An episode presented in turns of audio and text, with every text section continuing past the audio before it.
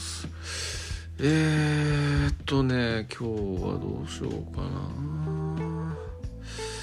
前回何の話したっけな。なんかまあ春秋戦国時代とかの話をなんか再三しているような気がするんですけど、まあ、漢中の話をしたので、まあ、漢中といえば性の観光。ですけどそうだなまあ青函新聞って言いますからね真の文庫庫と長寿について、えー、ちょっと書簡でも喋るのを試みてみましょうかという感じですかね。えっ、ー、とまあ真の文庫庫と、えー、木長寿木が、えー、名字で長寿が名前ですけどこの人あれですよね確か深井さんの会社の好きな人物にも確か載ってたような気がしますけどあの、まあ非常にねその数奇な運命を歩んだ人って感じですよね。まあ劉備に似てるのかなうんまあ本人がまあ、本人がねさしたる能力がまあないと言われていて周りの人物に支えられそして全国を放浪したっていう意味ではうん劉備にまあ似てるのかなっていう感じの人物ですね。でまあ長寿っていう人はねあの中元の秦、えー、秦の始皇帝じゃなくて中元にある方の秦まあ、別名唐とかっても言うような国のえっ、と君主の次男として生まれた人物ですと。でえっとまあ優秀な兄貴がいたんでまあ跡継ぎにはならなならないっていうような運命をたどりそうだった人なんですけどえっとまあ親父がね真の健康っていうんですけど戦争にはめちゃくちゃ強いんですが、えー、資料がね相当浅かった人でえー、っとその美人のまあ、えー、若い奥さんにねそそのかされてその若い奥さんが産んだ子供を後継ぎにしようとしちゃうんですよね。でそれでもともと跡継ぎとしていたもう結構まあそれも年のいっていた長男をその奥さんにそそのかされて殺しちゃってでまあその弟の長寿ともう一人、えー、囲碁だっけな？木囲碁か。囲碁っていう弟がいたんですけど、まあ、その2人もまとめて殺しちゃおうとするんですよね。で長寿と囲碁は、えーまあ、当然ただじゃ殺されてたまるかよって言って逃亡するんですよね。で逃亡した結果各地を放浪するという感じですね。でえっとこのね真の健康まあ、えー、戦争は強かったし、まあ、多分まとめる力は持っていたんでしょうけどもあまあねそんな感じの無茶をやったおかげっていうのもありますし、まあ、戦争をやれば当然内部のね不満っていうかあのまあ、財政圧迫とかもしていきますから内部にも多分不満とかが溜まったんでしょう、えー、健康が死んだ後その、えー、息子あの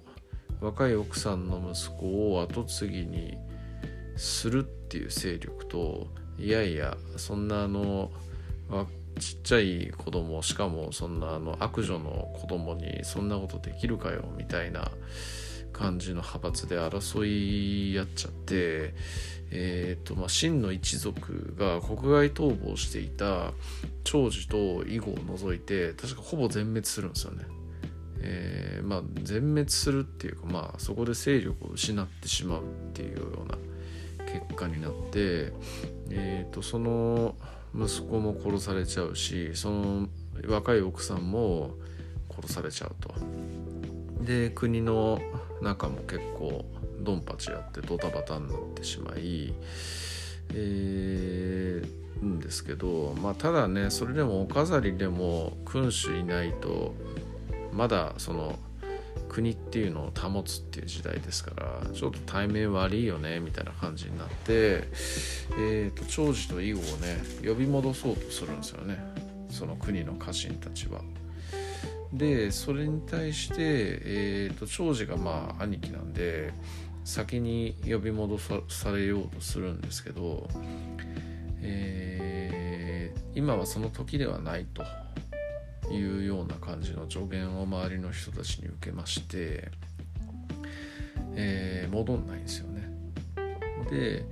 えー、以後は、まあ、これ幸いとばっかりに戻ると。で真の、えー、君主になると。これが真の傾向かな。いう感じになりますと。でまあ真の傾向時代はまあ結構ね、えー、なんかまあ即位する前は優秀だっていう風にな評判があったんですけど、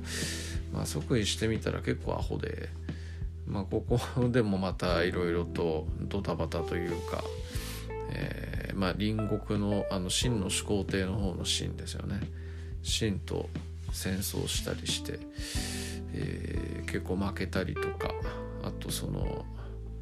信用を失うようなことをやったりだとかしてまあ、真のね、えー、その中元の方の真の力を弱めてしまうっていうようなことをやるっていう感じなんですよね。まあ、これはその囲碁が悪いっていうような感じで語られるものですけど、まあ、実際はねやっぱちょっと君主の力が弱まっているという事象があるわけなんで、まあ、やっぱその周りとかの判断とかっていうのもでかかったていうのがあるんでしょうし、まあ、このね傾向が悪かったっていうふうには一概に言えないんじゃないかななんていうふうに私は思ったりしますけどね。でまあ長寿なんですけど、えー、と最初ね確かそのもともと敵っていう異民族の、えー、お母さんから生まれてんですよね確か長寿って。でだからまあその敵っていうちょっと山民族みたいなところなのかなそこのところの、えー、集落にお世話になったりっていうのをしてたんですけどえー、っとまあちょっとねあの親父とかまあその即位した弟とかから結構ね暗殺者がボコボコ来るんですよね。なんでちょっとあんまり一ところにとどまっていると危ないっていうのがあってえーと、その敵の集落で、えー、嫁子供まで作ったんですけどそれらを捨てて、えーと、姓にね確か亡命先を変えるのかな。でその姓の、えー、時代は、えー、もう漢中は死んでたんですけどその姓の観光の晩年だったのかな確か。でそこでまあ長寿ただもんじゃねえし、まあ、周りの家臣たちもただもんじゃねえっていうことで相当厚遇されてえー、っと観光の、まあ、娘なのか一族の女性なのかをまた妻にして暮らすっていうようなことを確かやるんですよね。えー、でまあそっから観光が死んででまたその奥さんがなんかすごい賢人で、えー、生に長女はとどまりたいって言ったんですけどいやいやあんたそんなところで一生終える人じゃねえよっていうので奥さんの起点で、えー、また別の場所に行くんですよね。確かなんだっけな「宋」とかあとまあ別の字の層とか、まあ、曹操の層か。層とかね。A とかにも行ったのかな。で祖とかにも行きましたし。で最終的にはその秦の始皇帝の秦の牧公に頼って